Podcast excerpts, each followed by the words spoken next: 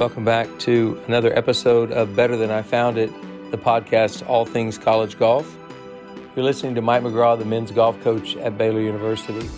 Today's episode will be a uh, not a goodbye, but a see you later to one of the great coaches in college golf, my former assistant coach and the associate head coach at Baylor, Mikkel Bjerch-Andresen. Mikkel has been with me for three years here at Baylor and has recently stepped away from the college game to take his family back to Norway, where he grew up, and uh, wants to raise his two boys, Axel and Anders, over there. And he and his wife Hannah are headed over there this summer. This uh, interview takes place uh, in my office and in his basement in Norway. So uh, we're together today for the last time as as coaches, but uh, I know we're going to get to see a lot of Mikkel through the years. He has family here in Texas. He'll come back and visit. But he does give a lot of really good perspectives on his coaching philosophy and on things that uh, he learned and, and, and things he added to the coaching game while he was while he was in it for the last seven years total.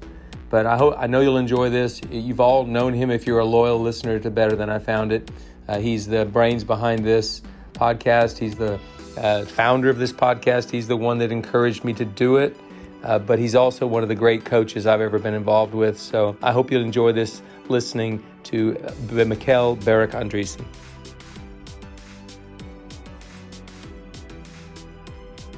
Okay, better than I found it, listeners. We have a very special guest today, and you all know him quite well. He's been a, a major, major part of this podcast since this podcast was born three years ago. In fact, 151 episodes ago. Uh, it's Mikkel Bjerch-Andresen, my former assistant coach, the former associate head coach at Baylor. Uh, Mikkel, you're not in the United States right now. You're back in your home country of Norway. I want to give you a big welcome and a big shout out this morning. Thanks for joining me. Thanks, Coach. Um, you know, the podcast, I know all the ins and outs of that. I feel like I know all the ins and outs of you as well. so uh, you you know that you have a lifelong friend in me, and uh, would love to help you out with anything you can do. And uh, I love the program, love all the guys. So I'm excited to do this for you, and um, proud of everything you're doing, including this podcast. So I'm happy to be on it. Well, I'm just glad you joined me today. We both are kind of busy. You're starting a new life and a new job and a, in a in your home country. I am in the middle of golf camp this afternoon. 50 young kids running around on a on our range facility just going crazy. So it should be exciting but I, I will miss you this week maybe more than most because you were a pretty calming influence at golf camp every year. I know you're going to be throwing some curveballs but i know you can handle it. It was uh you know i've kind of helped you with everything leading up to it but i know some curveballs are coming your way. That's golf camp right there it is. You know, I was telling Sam Dossie on our team, who'll be one of our players working the camp, I was telling him I've done 118 camps of three days or more. Some of them just, you know, morning camps where the kids come in, but five straight days. Some of them, you know, five five days over. And sometimes two and two and a half weeks of straight camp. 118 camps of three days or more. So I think I probably will figure this one out. I'm not sure. Yeah, I'm I'm glad I never had to do the two and a half week thing. Oh my gosh. Yeah, it was uh it was I'm more I'm more a three day guy when it comes to camp. well, you know, Mike Holder, when I got there to Oklahoma State, he had consecutive two camps running consecutively. They had 110 kids in each camp, and about 20 of those kids stayed over for the second camp. They were two week campers. But in those days, we didn't compress camp upon camp. It was like two and a half days in between. So for two and a half days, you had 20 kids who thought they ruled the world. And yeah. that was pretty intense trying to keep those kids um, in check. I've got a lot of good memories and a lot of nightmares from 30 years ago, but it's all good. Missing you this week, but let's talk and catch up for sure. one. But three years ago this week, you went to work for me at Baylor. Uh, it was i know a special time because you were coming back to your alma mater but it was a strange time because it was literally in the middle of covid and you and i sat around for the summer and just brainstormed and one of the brainstorm ideas you had was this podcast which would never have occurred to me not in a million years so talk about the genesis of that why did you think it would be a good idea? And and now you didn't know I was the streak guy that I am, so. uh, I think I think I knew. I, I know you pretty well. You're, you know, you're pretty easy to figure out on some things, but you know, you're an author. You've you'd written the Better Than I Found It podcast. There wasn't really much in the space of uh, college golf, amateur golf. Uh, I think Ben with the back of the range does a fantastic job.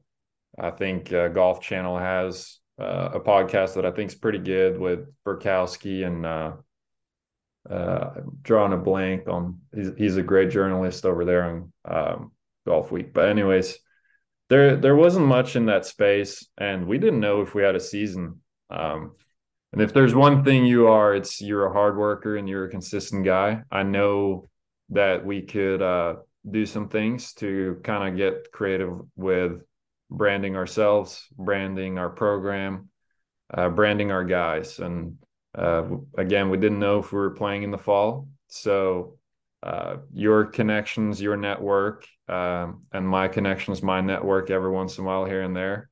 I just thought, hey, this this seems like a good idea. We can do this uh, if we have a season or not. We can get people to hop on Zooms just like this.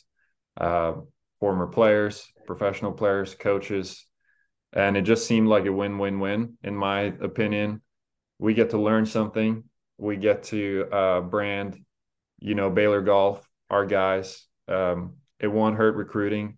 It won't hurt the camp that you're holding this week. Um, in fact you, you used to always have about 35 kids. The last last couple of years we've capped it at 50 and maxed out. So um, it's kind of intangible the the things we have gotten out of it, I guess. Um, but it wasn't necessarily about that. It was about so many things. And uh, giving back to our game in a struggling time and all that. So uh, we've gotten a lot of good feedback along the way, and that's been really helpful, really encouraging. And uh, there's at least 10, 20, maybe even 30 episodes that kind of stood out to me and have been like, I really picked up something there about golf, about life, or um, so I've really enjoyed it and um, think it's been a good idea. And you have definitely enjoyed it and you kept the streak alive with your tenacity. well, and uh, occasional nudges from you, Coach. You realize we don't have one recorded for next week, right? Oh yeah, we don't do it. Well, so, well, you know who it ends on, whose desk it ends on. Uh, yes, because I, have edited every episode. Now I've trained another guy, uh, Chris Berry, who's going to do it from here on out. I just don't have the capacity to do it in a new job in a different country and all that. Um, and so, and Brian Dolhide knew how to do it for the year he was with us, but it was it was always on my desk. So I like what I call the buffer, and that's getting two, three, four weeks ahead uh, in the in the can, so we don't stress out on a Saturday or Sunday in between tournaments or when you're home with the family or something, getting it out. So I was always happy when we had that little bit of buffer in there. Well, you've done you did a great job. I'm glad we started this. Um, I'm glad you had the idea, but also um, you mentioned you know learning things about life or golf or whatever. Every once in a while there would be an episode, and we'd finish the recording. Hey, see you later. Thanks so much. And I'd walk around to your office, and you would be sitting there. We both looked at each other. Wow, I got a lot out of that one. That was amazing. So there've been a lot of episodes that really stand out to me as well. I want to keep it going. The main thing is it's been good for Baylor golf, but it's been really good for me as a coach to hear what other coaches say, to hear what former players say. To it. So anyway, thank you for the idea. I'm thrilled that we're doing it, and uh, we'll keep it. May have to have you on every year or so, just so sure you know, we can kind of get an update on you and Axel and Anders. They're two boys that uh, well, let's talk about that right now. Your your life has really changed in the last week since uh, the NCAA championship, and now you're back home in Norway. Talk about and describe your life right now, and wh- where are you? It's been wild, uh, but I've been used to it the last few years. When you start a family, it's just a different uh, pace of life, and so you get used to things being a little wild. So right now i'm 30 i'm back in my mom's basement so i should be cracking energy drinks and googling conspiracy theories but um, haven't had much time to do that yet uh, i have traveled so we were at the national championship and I had to leave the national championship during our second round of uh, stroke play. And uh, flew from Phoenix, got home at 2 a.m. Left the next day to Houston. My my uh, wife drove me there. Uh, flew out with the dog. Didn't have the papers completely in order. Landed, uh, you know, 15 hours later or whatever in Oslo uh, was a little anxious a for the dog and b to get through. Got through. So now we're on tuesday. Wednesday met with the authorities here to uh, kind of report my move and all that stuff. There's a lot of uh, things that have have to go in order. Thursday started my new job as a business analyst. Um, so i've started a job as a business analyst for a large company uh, where I work in a unit of that large company and basically as a team uh, that's basically a numbers guy. And so there's a lot to learn there. But I'm here without my family currently. I'm coming back a couple times uh, during these next couple months to spend time with them and also get some of our businesses in order. And then we are traveling over here in the middle of July together, and the boys start daycare first of August. So the last week I have been uh, in Phoenix, in Waco. Here, I have started a new job. I have wrapped up my old job. I have, um, it's it's been a lot. So, um, but all all is for good causes, and um, I'm so happy with how I'm leaving things in the states with you, with the guys, with friends and family over there, and um, very excited to start here with the with the family coming over not too long. So thank you for updating us on kind of the whirlwind tour you had over the last week. But you know, when you told me a couple of months ago that you know you were going to be moving back to Norway, and I think I briefly mentioned this on a podcast, but I wanted to make a point of it today and then you you were able to tell the team in person. I allowed you. I don't know. You you spent about fifteen or twenty emotional minutes telling the team. Um, afterward, I want I reminded the team the decision he made today. Yeah, that's gonna. I mean, that affects Baylor golf for sure because we're gonna miss you. But you you were just like it was like a platform for you to show young men who are 18 to 22 when you have a family one day you'll never ever ever ever regret making a decision for your family and i know this decision was for that. So kind of give the genesis real quick before we move on to some other things i want to talk about in coaching. Uh, when you kind of came to the idea that gosh i'd really love to raise my children in my home country that type of thing and the example you were for my team our team. Sure. Uh, i mean i appreciate you saying that coach and um, I don't know, like with the guys, I, I, feel like we all get great connections, and that's what I've really loved about this job is getting kind of personal. And so I felt like they deserved an explanation of why. So I was really happy that I got to tell them uh, before they heard it from somewhere else. It was hard to keep everything in order and tell the right people at the right time because, um, you know, in order to move here, my wife and I made the decision I had to get a job, for example, uh, because for me to get a job, then we can start our immigration papers, which takes months and months. I have to get daycare. We have to get a living situation. We have to. So there were a lot of things that had to go in order.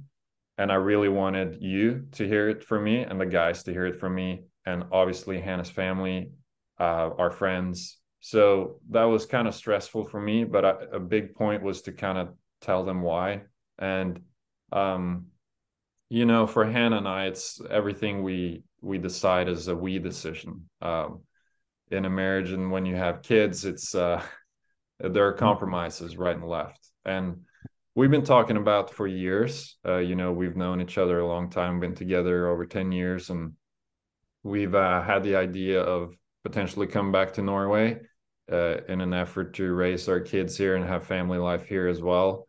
Um, you know, for a host of different reasons for them to learn the language. We like the independence and the school system and all those things. Uh, they would get a great education in the States as well and great family support. Um, so it's not a this versus that it's more like a complete experience of getting to know my family real well, getting to learn the language and our culture and all those things. And so um, years ago, we kind of decided we would like to have our kids in the States. And coming home to Baylor was just the perfect spot to do that. We were closer to Hannah's family. Um, you know, working for you was a treat for me. And um, you know, sort of lifelong goal to get to learn from you firsthand and get to contribute to my school, my alma mater, my team, Baylor. But um, we ended up making this decision over winter sometime because there are so many things that have to get into place that we wanted to move this summer and i wanted to finish the season with with you guys um, and so what i told the team is the why is um, you know, now is the time because our kids are young. And I just really feel strongly, um, and we feel strongly as a family that I need to spend more time at home. Uh, and that's really what I'm passionate about doing. I love my job in golf. I love college golf. I'm super passionate about Baylor, and our guys are fantastic. But the nights away from home are really, really tough when you have young kids. And so when we made this transition uh, where where my longing for Norway and our idea for years is coming to fruition. I've decided to take a business analyst job that I've mentioned before because I really need to be at home at night and I need to be a dad for a while and I need to be a husband and we're moving continents. And so we're making this decision for our family and to be together and for life to kind of slow down a little bit and for us to have this experience together.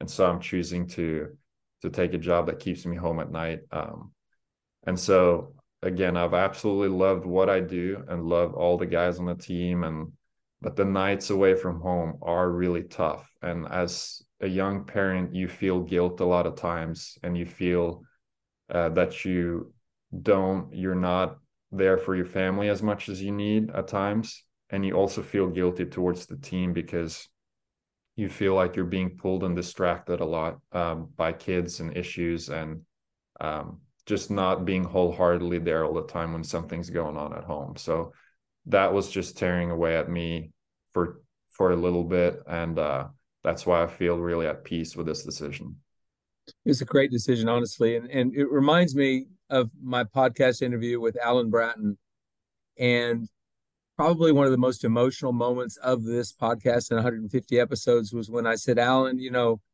you used to always sit in my office and talk about how torn you were because you wanted to be a great golf coach. He was working at his alma mater, but he was always torn as to what, you know, what was happening to his children, you know, because he's away from them so much. And I asked the question, so Alan, I mean, you know, you always talk to me about that. And he got very emotional I mean, so much so that he broke down because it was like he always felt like he was sliding or cheating his his boys, but he wasn't. I told him, Alan, you really didn't. You gave your boys every bit of you that you could possibly give. And I remember him just his emotionality with that. So this is a big decision, and you made it, I believe, for the right reason. And you'll always be a Baylor Bear, so that that that'll never change. So sure, I rem- I remember that with with Coach Bratton very well. Um, and I've you know confided in in you and other coaches, and I listen. I listen to you guys that have been through this a long time, and I could definitely see myself being a coach for a long time. But I've just had this calling and had this feeling, and my wife and I've been talking about it for a long time that I need to be with them a little bit more. I need to be home, um, and it just coincided with timing of hey let's try this adventure of going home to my home country and um, let's be together for a while. And, um, you know, I know that I will never regret any minutes spent with my kids or spent with them. Um, and so I'm really thankful that we get the opportunity to do that right now. Yeah, that's great. Um, so congratulations on a great decision, a great family decision. Thank you. I hope a lot of young coaches are out there listening that are starting families. So let's talk about philosophy, your coaching philosophy, because I considered you one of the most unique coaches in college golf. Extremely competitive guy, but really, really passionate about what you do. You pour your heart and soul into the player. I mean, it's like it hurts sometimes. I told a player one time who was who I was having conflict with. Uh, we were having a meeting, and he he and I were back and forth, and I told him, I said, "This is something you really don't understand as a as a player. The coach who really cares and loves his player, when something really really bad happens, whether it was the player doing it, the coach doing it, a situation happening, it sort of carves away a little bit of your coaching of who you are. It's like it just carves a little bit of you away and it hurts. It's painful. And so I looked at you as a coach that literally poured your heart into players. And that was one of the reasons it was an easy hire for me. Talk about your coaching philosophy as a young coach. Yeah, I think, you know, thanks for saying that, uh, coach. And I think that's why I wanted to come work with you when I had the chance because I think we really align on on that. I think we have very different skill sets in some parts and different strengths and weaknesses. But I think we align and I on on those things and I really enjoyed playing for you my last year uh, because of that. And uh, yeah, I think it's right. I I um, loved my job because of how close you get to the guys and um, really feel like you can help them achieve something and grow on and off the golf course.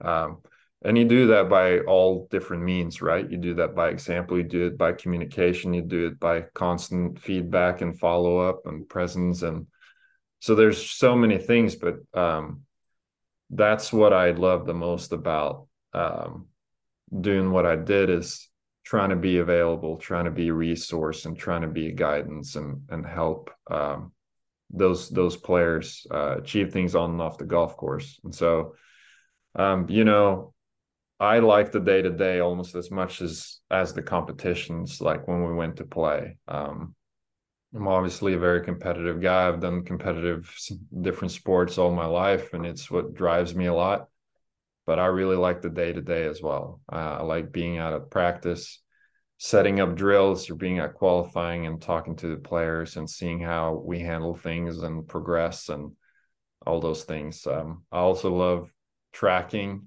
um, big kind of stats nerd, and uh, love kind of noodling with seeing progress and seeing if we can discover any patterns, inefficiencies in decision making, uh, things like that. So I don't know. I think I've brought maybe a little bit Norwegian mentality to my coaching because I have background in other sports from here, uh, where uh, I really believe in thinking long term. Um, I think I've tried to help the guys guide them to set a path. You know, let's take putting for example.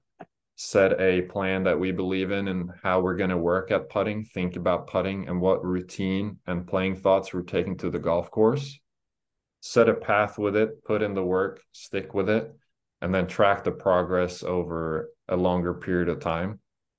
You know, if the arrow is pointing in the right direction in our strokes game putting or whatever measure we make, if it's performance drills at home, then let's continue and maybe uh, do minor modifications to our plan. And then if we have a flat curve or even a declining curve, let's sit and talk about it. But let's not throw everything at sea once we have a bad day or once we have a bad break because there's just so much variance in our sport. Uh, and so that's maybe one uh, main thing that's maybe a little bit different that i really try to pour into the program and into the culture.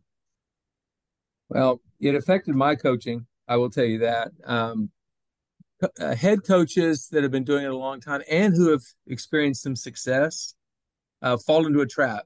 We we kind of fall into patterns and, and somebody that's kind of as you know my personality it's very simple to do that.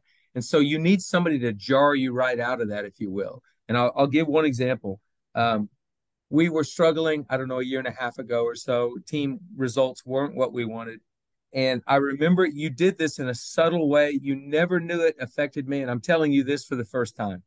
So it was like you knew how i had coached you you knew how you thought I had been as a coach and my philosophy and whatever. And you saw me kind of heading back to a dark area, which was these results really matter. They matter so much that I just can't believe it. And you said, Coach, you know, what we really need to do as coaches is just make sure of two things for sure that every player knows he's valued. We value you for sure. And number two, Baylor Golf is a safe place to be. It's a safe place in every possible way, safe to give your opinions, safe to go confide in a player or a coach. And you said those two things to me, and it just jarred me into he's right. That's that's what's really important. We'll get these results back.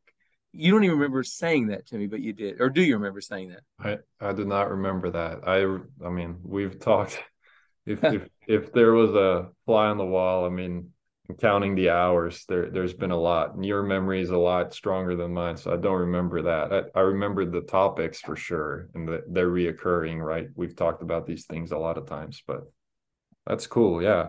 Thanks for uh, saying that. I saw you open your book right there so you, you jotted down in your journal.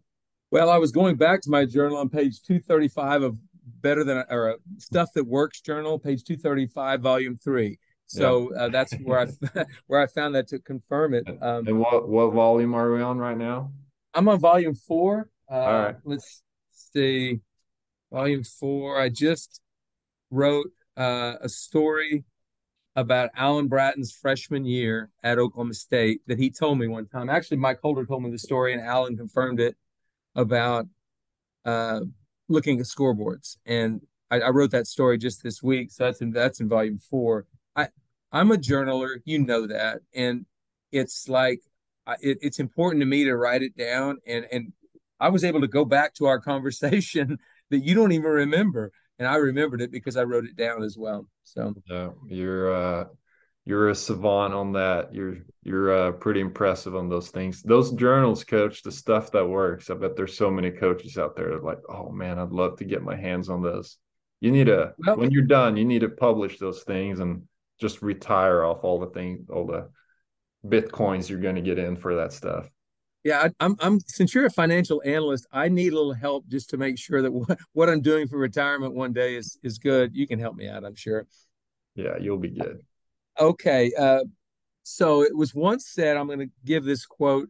I've heard it a thousand times, but it said, "The assistant coach's job is very important. But the most important thing he does is make sure that the head coach remains the head coach. Now, that's sort of said in tongue in cheek, but so you've mentioned your coaching philosophy. I mentioned something I learned from you, and that, that and young, old coaches need to understand hire an assistant coach that will teach you. Don't do all the teaching. It's like you did a lot of teaching to me, just like that right there. Okay. Uh, your job was a hundredfold. You did a thousand different things here. But your main job is to make sure that head coach really he's thriving and his program is thriving and is doing well. So, um, this describe you've worked for three head coaches: Trey at Stephen F. Austin, uh, Greg Sands at Texas Tech, and me at Baylor. So I'm going to ask you to to describe in a serious way the best quality of each of those three coaches, but also in a fun way the three really best quirks that each of them had, things that are like that only the mm-hmm. guys inside the program would know. Mm. Okay, go. Uh, well, let's start with Trey Schrader. I think yep. Trey's best quality is just his relation to people. I mean, he's a very friendly guy. He's very um, on your level. You know, he, he's not talking down to anybody. He's he's very uh, good socially and builds good connections that way. Um, and and I think that's you know what what draws players to there. And um yeah he's he's just a all around really good person good guy. Um his quirk I mean that players will know. Like one thing I remember strongly about Trey that was very trademark Trey Schrader was to have um he was on this kick where he was cutting out soda I think the year that I worked there so he he would always get iced tea with a little bit of sweet, like unsweet tea with a little bit of sweet, but no lid, like never a lid. And he used to drive a Ford Explorer that I rode a lot in. Like we went, he taught me a lot of things. I was brand new in coaching, so we went recruiting together and stuff. And he always had this iced tea at the front of that Ford Explorer in a very flimsy cup holder. There's no lid, just kind of splashing it a little bit here and there. So I don't know if the players will recognize that. It's been so many years ago, but I, I recall that about Trey. That's kind of maybe a little trademark. Uh, Greg Sands, oh my gosh, I have so many things. I mean, I just know Greg's so well. best quality of Greg's is his competitiveness combined with his intuition. He knows what to say at the wrong time and he knows how to read the room like no one else I've ever met. Uh, he will know where his players are at mentally, you know, if they're a little bit off, if something, if he needs to pull them uh, to have a conversation about something. And he never has a plan, just kind of goes off his intuition. He's just incredible at it uh, and super competitive. So if he feels like, hey, they're like, like at the Big 12 championship this year, uh, I don't know how many noticed, but he sent out Ludvig in his five hole, like in the five man. And Ludvig's the best player in the world. He's a PGA Tour player now. But he just put that lineup in the day before because he's like, hey, I just feel that I need him out in the first group because the wind is going to pick up throughout the day and I want my best player in the best conditions. And he's like that with recruiting. Uh, if we're going down, you know, trying to get a certain recruit, his mind will absolutely be on that and think very creatively, a very smart guy with that. But he'll have a thousand unread emails in his email inbox. Um, How many do so I have in my in you you have zero at any point in time. You are you are a linear worker. Uh, he is very non-linear. Uh, but a quirk, man, there's so many. Um, but yeah, but maybe that one that just the email just builds up and and he'll say if they really need me they'll call me. um, so maybe that one. You you have too many quirks. I don't even know which one to pick uh, your best quality coach. You have so many, and you say you have learned a lot from me, but I've definitely learned more from you. Um, maybe your two most impressive qualities to me is your hard work combined with um, your um, heart, I guess, or your your uh, intention with your work. And we all fall short, but your intention is pure all the time, and it's pure uh, for our players and for Pam and for everybody else around, for other coaches. If you're a coach that has ever talked to Coach McGraw, you will know this. Uh, coach McGraw's intention is pure, and I think that is a really rare combination that you have because you are probably the hardest worker that I've seen as well. And usually hard workers are are nose down people that get get it done type a people. Um, but you have a very unique combination there that i really really admire. Your quirks are just never ending. Um, mm. i think the you know everybody's heard of coach mcgraw and the gauntlet or his ice cream eating or the buffer in time that you're always 12 minutes early at least or whatever but I think you don't really know how quirky Coach McGraw is until you have ridden up front in a sprinter van up I 35 up and down to Kansas a few times, which I have done, a 10 hour ride. And I think your your quirkiest quirk is probably the hey, that used to be steakhouse. I mean, just everywhere up that I 35. It, it would be the best drinking game in the world. Just listening to Coach McGraw going I 35. Oh, that used to be a steakhouse, just a rundown house. I I with Mike Holder there in 1996, and such and such person was there, and he ordered such and such. Oh, that over there used to be a steakhouse too.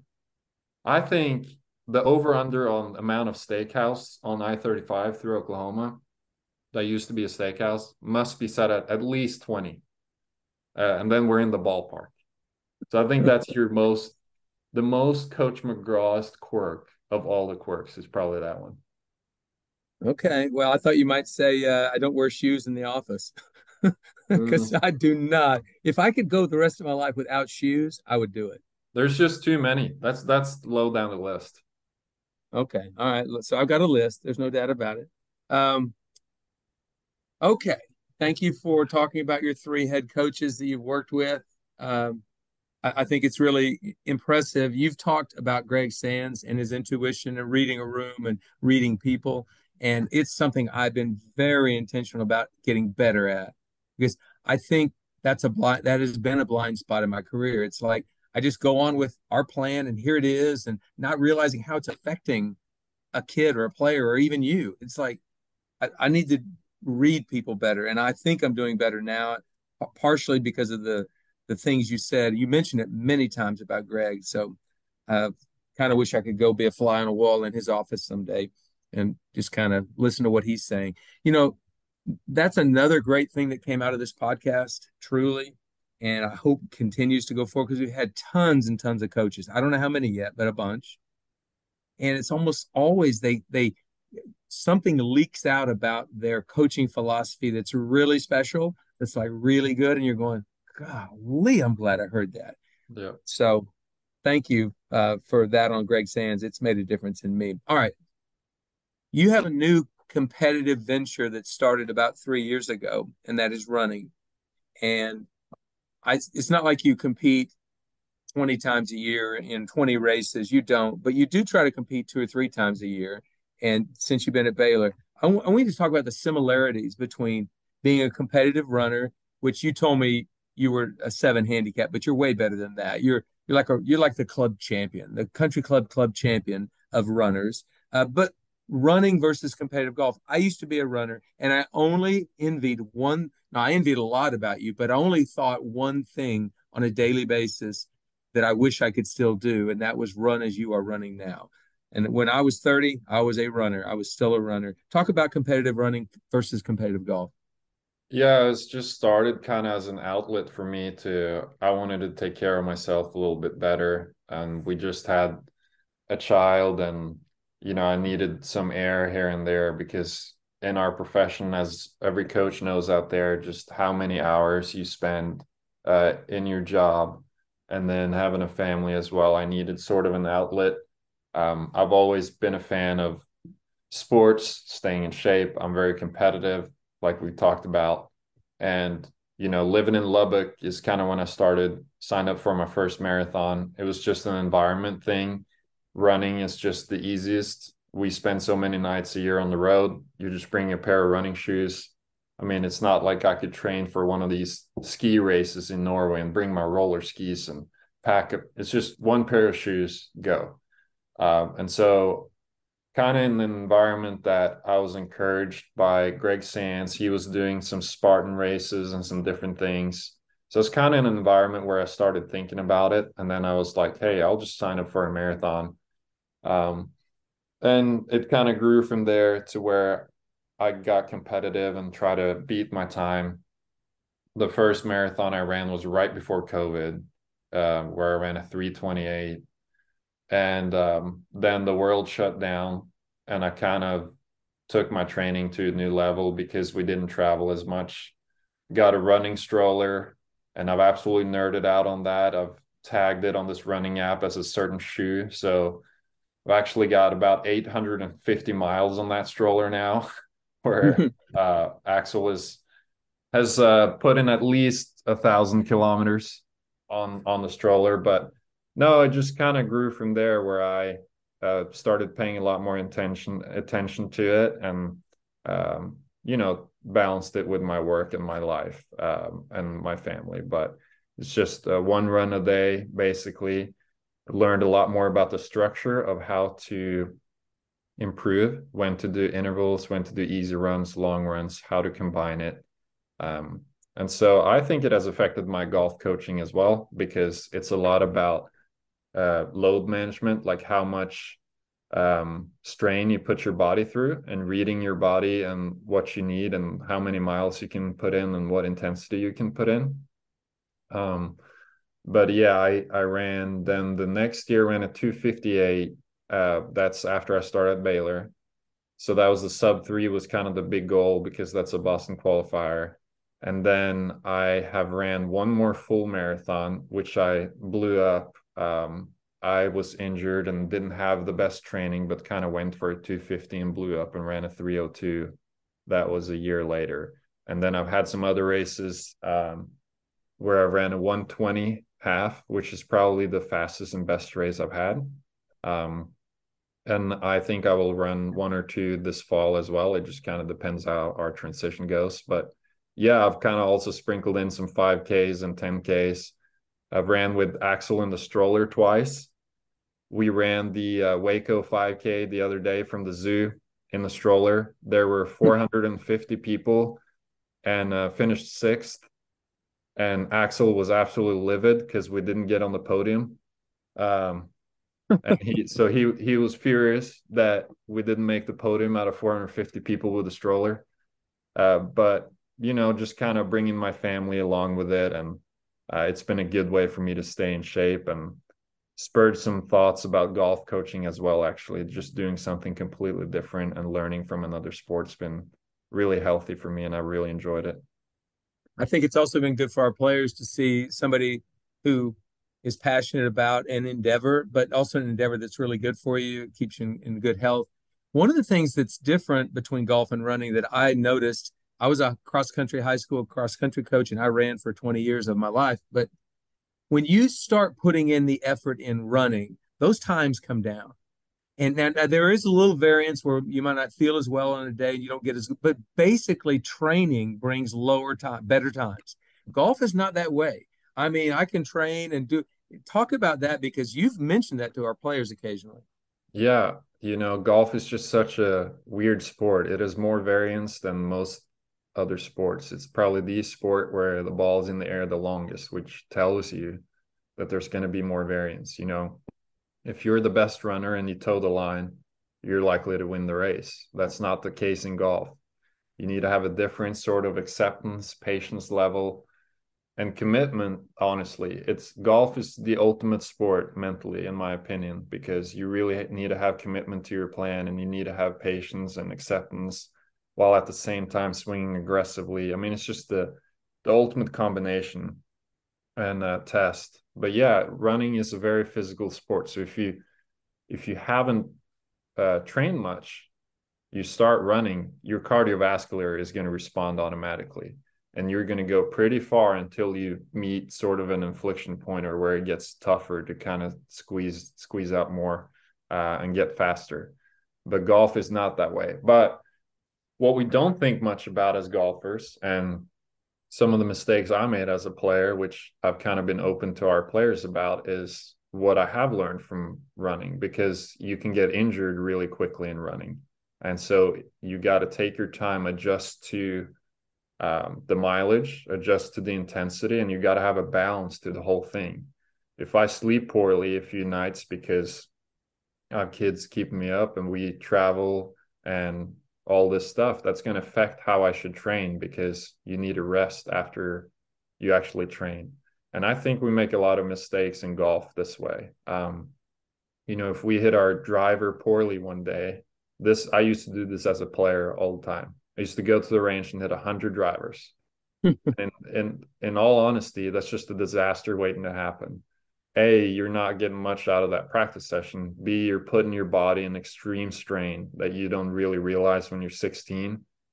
But we should be more conscientious about what we do as golfers.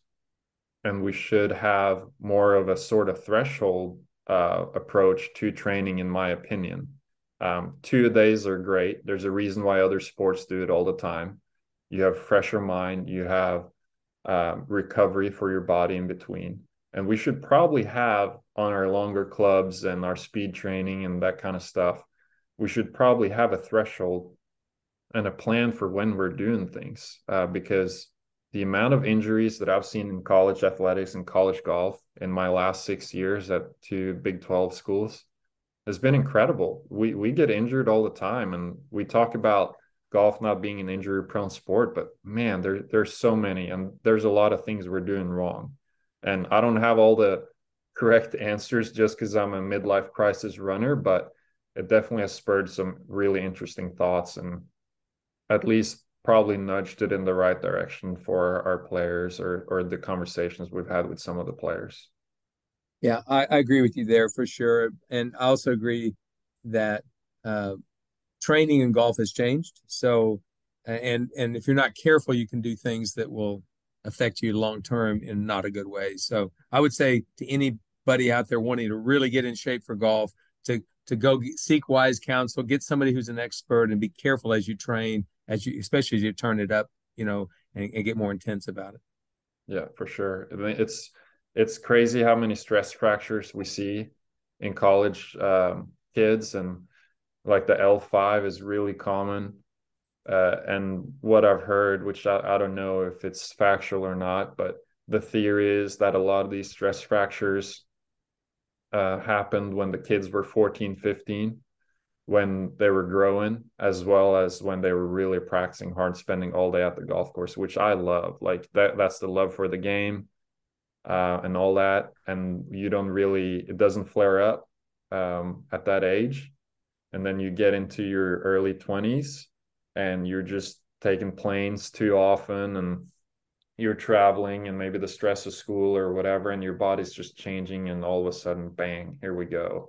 And it's just amazing how many players have that issue. And so there's probably something we do um, very wrong in our sport. And that's from an injury perspective uh, but also i think there's huge untapped potential about how much you can actually get out of practice by for example splitting up into two days having more of a threshold sort of structured plan on when to do what and for what reason and kind of have a balance to the whole thing.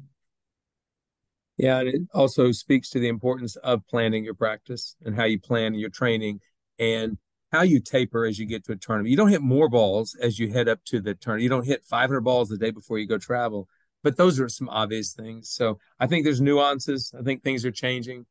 Um, and I'm at a front row seat. I get to see elite athletes every every week or in my career. I get to see it, so it's great. All right, but I've got a few other things I want to tidy up before we finish. But I want to ask about a player you helped get to Texas Tech named Ludvig Åberg. Ludvig, uh, somebody asked me at Nationals last week, you know, how does he compare with any of the co- players you've seen in the last 25 years? And I say, you know, I've coached a lot of really good ones. I've been around a lot of great ones. I've seen a lot of great ones. Ludvig, for for my and I have my reason why. You're going to tell yours now, but I think he's maybe the best player I've seen in college the last 25 years. It'd be the best I've seen since Tiger Woods. That's a bold statement, and there's a lot of great players out there. So that's not a slight on anybody. But I think Ludvig's one of the most impressive and mature young men I have seen at that age in 25 years. What do you think? I totally agree. And I asked the question to myself all the time how good really is he right now not that it matters it really doesn't it's just a fun kind of comparison because some of the things we've seen him do in the last year or two and specifically the spring i mean we were out at prairie dunes during the big 12 championship. And he shot a 63 one round and what did he shoot overall for the week coach was it uh 15 under or so yeah it was 15 under i believe I believe. A- anyways, I was out there for all those four rounds and I just didn't see that score. That's like the first time I've really felt that way. I just don't see that. Um, and so I kind of, I think it's definitely like the quality of golf he's played is worth at least top 50 in the world and probably a lot higher than that. But that's just a fun thought experiment. Ludvig's just a great guy. He's just a fantastic person uh, fantastic player, and he's so easy to root for.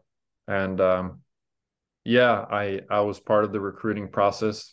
You know everything, and every coach will know this. Everything you do is team effort, and so Greg Sands was really high on Ludvig. I was really high on Ludvig, and we uh, recruited him obviously together.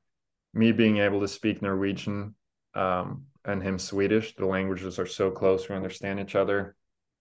Uh, I think it obviously helped in the recruiting process, especially when his family was there and all those things. But Greg Sands has a great program, great facilities, great you know coach and personality. So it's definitely a team effort on all parts. And uh, got to coach him his freshman year. I remember walking with him all around at Isleworth. His fall of his freshman year, you know, he was a great player coming in. He was top 50 in the WAGR and we knew there was something special about him. And it just kind of blew our minds when he actually got on campus, how he handled everything. But that freshman year, I believe, and I could be a little off, but I believe his strokes gained putting average for the fall was a negative 2.5 to negative three somewhere. It was in that range. And those three rounds I walked with him at Isleworth, you know, Bermuda greens, Bermuda around the greens and all that is tough for kids like us coming from Scandinavia because we've never really seen it. And he definitely had one of those weeks where he had, you know, lost nine strokes putting or something. Uh, but he's a great putter and always been a very strong ball striker. And he has figured out a lot of things around the greens and kind of does it very simple. Um, one of the things I love about Ludvig watching him play golf, and you guys should kind of pay attention to this next time, is his routines, his pre-shot routines. There's not much wasted motion. He keeps it really simple.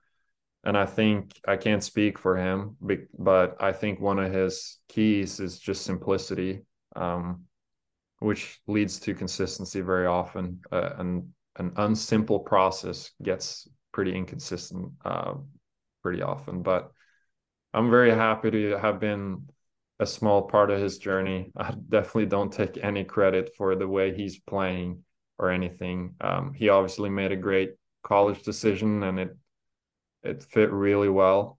Um, and I'm just so proud to see how he handles people, how he handles all this, all these eyes on him, all the pressure. I mean, he's just so easy to root for, and will obviously be a lifelong fan. He'll continue getting texts from me probably every week because he's going to play a lot of good golf. Yeah, thank you uh, for that, and gosh, Ludvig, thank you for the example you were. You know, for four years in college golf is pretty amazing, and I, am a fan, and I'm going to be a fan watching him uh, as he plays professional golf. Your best advice, Mikkel, for a 14 year old who wants to play college golf, not just a 14 year old Scandinavian but just a 14 year old, what, what would you say to him? Yeah, my first advice, I mean, I, I love this question. And um, I remember a year and a half ago or so, I made kind of compilation podcast of all the advice people had given because I love this question so much. And it's a really tough one. But the first thing that that just has to be above and everything else, in my opinion, is just enjoy. And so you know our game is supposed to be social. College golf is a team sport which is the magic of college golf in my opinion because there's a social component and there's an identity component to tying yourself to a team. And so just remain social within your sport. Um, you know enjoy golf. Um, if you enjoy competing do do it a lot. If you enjoy um, maybe that not quite as much yet. You more enjoy playing with your friends. Please do that. If you enjoy practicing more and maybe hanging around the chipping green and playing chipping comps with your friends please do that. Um, keep the enjoyment and don't take it too serious too quickly. Um, there's a balance to everything. And so instruction is great. Um, getting more information is great. Uh, playing, getting more information about pl- uh, playing strategy, for example, or keeping stats, it's great. But the number one thing has to be enjoyment and um, do what you think is fun. Um, and things will kind of fall into place. If you have a passion for something, you will have the work ethic for that thing. You don't have to work at the work ethic. I'm telling you, Coach McGraw, I know you don't have to think about your work ethic very often because you love what you do. And so just never lose what you actually love about golf and just do that a lot. Even if people tell you, hey, you're spending way too much time around the chipping green, you need to learn how to hit four irons. Well, probably true, but mostly have fun. Like at 14, I'd say have fun first, then practice. Unbelievable advice. One of the more notable players I've ever been able to associate myself with is Rickie Fowler. And I always, when somebody asks, what made him great? Why was he great? Well, and, and you're seeing it right now in, in Rickie as he's had this resurgence back to, you know, one of the better players in golf. He's certainly a top 50 player again. But I always tell him it's like Rickie plays every day like he was a 12 year old who had just shot 39 for the first time on nine holes the day before. And if anybody can remember that, the first time you break 40 on nine holes, there you can't sleep quickly enough. You got to get back out there and try it again. It's that enthusiasm and that love for the game. He had it all the time. And to tell as, as your best advice for a 14 year old to enjoy it first, practice later, it's like that seems counterintuitive, but it's not. It's it's absolutely true. Enjoy it, love it, and, and you'll play it for the rest of your life. For sure. Okay, your best advice for a young coach. This is a little bit different, and it may be the same answer. I don't know, but you're telling a 24 year old coach who's just gotten his first job. What's what? What do you tell him? Uh, that one's maybe even tougher. I think if there's a young coach listening to this podcast, they probably have the passion for it.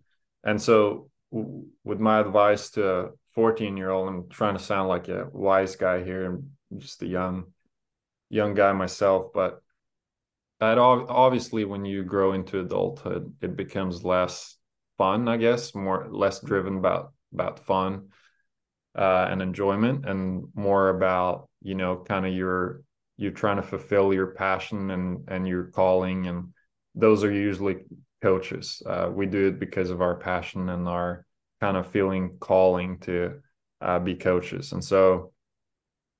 Um, my advice is to really figure out what drives you. Is it the is it um, kind of the day to day nerding out about different aspects of our sport, or is it the competitiveness?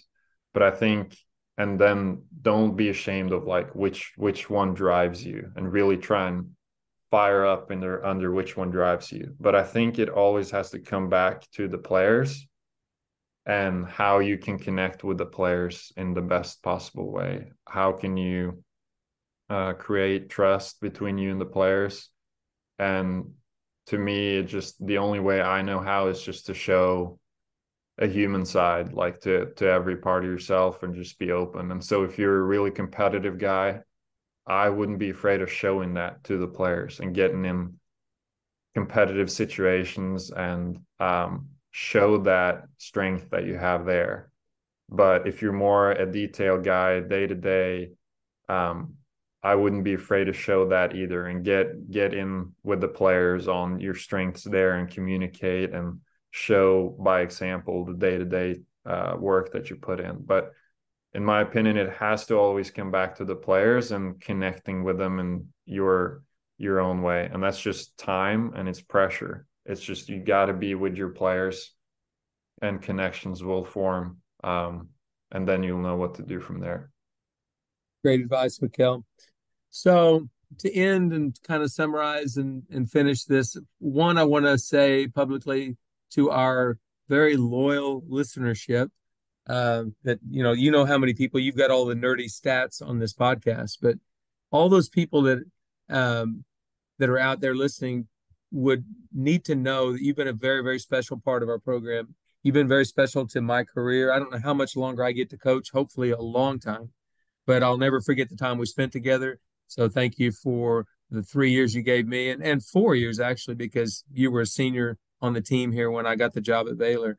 Uh, so thank you for all of that that you added to our program. And we just want to wish you from Baylor Golf the, the very best. And you're always welcome back here in Waco. Well, I, I know that, coach, and I really appreciate that. I, I have so many things to give as well. And um, you got me my first coaching job basically you were a, a, very central part of that i knew that i wanted to work with you because i was passionate about what i was doing and i believe you're one of the absolute best um, and like we talked about i think you and i align on some very core things and so there's so much i appreciate about you coach. And um, you know you have a lifelong friend in me. I'd, I'd love to do anything i can for you when when you need me you know that.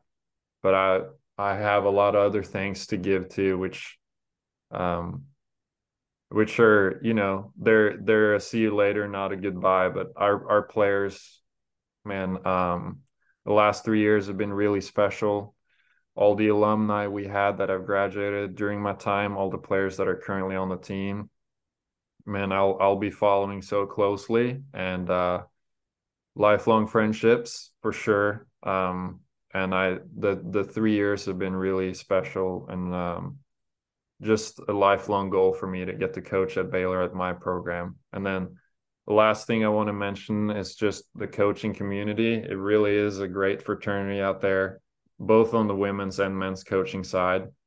And um, that's one of the few like we don't speak about it very often, but the friendships we have with other coaches across across the fairway, those are really cool as well. And I will really miss those. Um, but I know that um, I'll see everyone again, have friendships that will last there as well. Um, and I've been joking with with a few coaches I really need to get with the Norwegian Federation here and really uh, argue my way to getting another European voice or something. So I'll see all you guys coming over here to recruit. I really need to make that happen, but ho- hopefully we can make that happen. And I'm, I'm sure I'll see everybody somewhat uh, soon. You will see us again. I know that for sure. And, and I know you'll come back and visit family in Texas. Uh, Hannah's family is here and I know you'll be back. So we look forward to that reunion. And again, one final thank you, Mikkel. It's been great. Uh, have a great summer and uh, get your family back over there. You got to get them back over there to Norway. We'll uh, we'll get it done, Coach, and we'll see you soon. 'em Bears. 'em Bears. Thanks, Mikkel.